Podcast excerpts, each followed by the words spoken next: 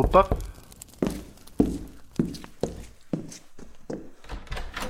Ah, é você outra vez. Entre, fique à vontade.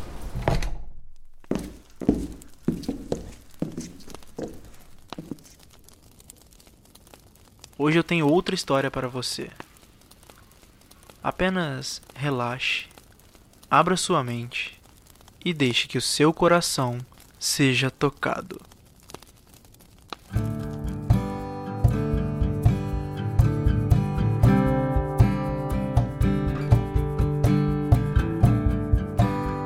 Tem alguns meses que nós nos conhecemos e ainda não tivemos uma oportunidade concreta de sentar e conversar sobre a vida. Tudo que eu sei sobre você é muito vago ainda. Vago o suficiente para eu querer preencher todas as lacunas. Mas eu sei algumas coisas. Sua vida por enquanto não está fácil. Você tem uma resiliência que eu vi em poucas pessoas. E você sabe aproveitar a vida e eu admiro muito isso. Sabe, eu achei que eu nunca ia escrever para você. Tinha um certo medo, e ainda tenho, de que a nossa relação permaneça em algo muito superficial. Nos vermos de vez em quando, conversarmos sobre coisas cotidianas demais ou profissionais demais, uns elogios aqui, outros ali, seus talentos sempre se destacando e eu mais frequentemente na posição de admirador. Mas é que sei lá, algo em você é diferente, mas um diferente bem familiar. Mas eu explico. Você tem alguns traços que me fazem lembrar muito de alguém que eu conheci e perdi. Já escrevi um bocado sobre essa pessoa, mas de vez em quando ela ainda aparece na minha cabeça como um fantasma que eu não soube propriamente exorcizar.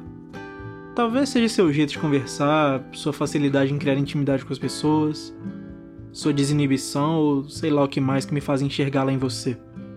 Eu não tenho intenção nenhuma de comparar as duas. São pessoas diferentes, com histórias de vida diferentes, e as únicas coisas que vocês têm em comum são o nome composto e o fato de terem cruzado meu caminho em algum momento. Você ainda não está aqui há tempo suficiente para me desejar um feliz aniversário, ou para saber das minhas histórias mais íntimas, ou mesmo para entender por que será que você me lembra tanto essa outra pessoa. Sei lá, acho que uma conversa assim demandaria que nós dois estivéssemos bastante abertos e dispostos a um papo sem julgamentos. Apenas para compreender. Senta comigo, vamos tomar uma cerveja ou qualquer outra coisa, lembrando que eu não gosto de chá nem de café, e conversar sobre você, sobre mim, sobre tudo ou sobre nada. Quem sabe bêbado eu não consigo expressar melhor essa gratidão que não cabe em mim, mas que eu tento passar para você em doses homeopáticas.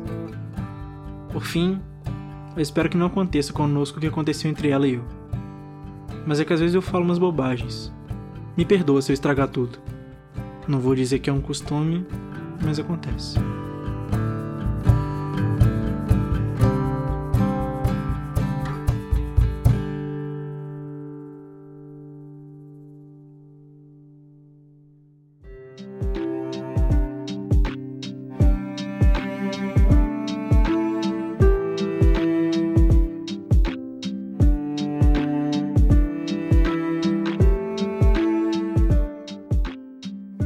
Olá, eu sou Bruno Garofalo e esse é o podcast Contos Perdidos.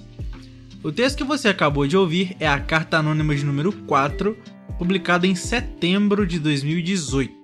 Se você gostou desse episódio, do formato ou do podcast, você pode me ajudar compartilhando nas suas redes sociais ou mandando para as pessoas que você conhece. Esse podcast está disponível na maioria dos agregadores e demais plataformas, então assina o feed aí para não perder nenhum episódio e segue no Spotify porque isso me ajuda demais. Se você tem sugestões, críticas, qualquer tipo de feedback ou tem algum texto de sua autoria que você quer ver nesse formato, você pode entrar em contato comigo pelo e-mail contosperdidospodcast@gmail.com ou pelo Twitter @garofalobruno que a gente conversa e faz acontecer. A segunda temporada do Contos Perdidos está sendo temática, então se você tem um texto no formato de carta, você pode enviar que a gente troca uma ideia. Outros textos vão ficar para a temporada seguinte, mas pode ir enviando se quiser porque também são bem-vindos. E quanto mais tempo a gente tiver, melhor. A capa dessa temporada foi feita pelo Gui Simões e a trilha sonora que você está ouvindo agora é do Augusto Diniz. Eles estão aí na descrição. E é isso, muito obrigado por ter ouvido, um abraço, até a próxima e vai na boa.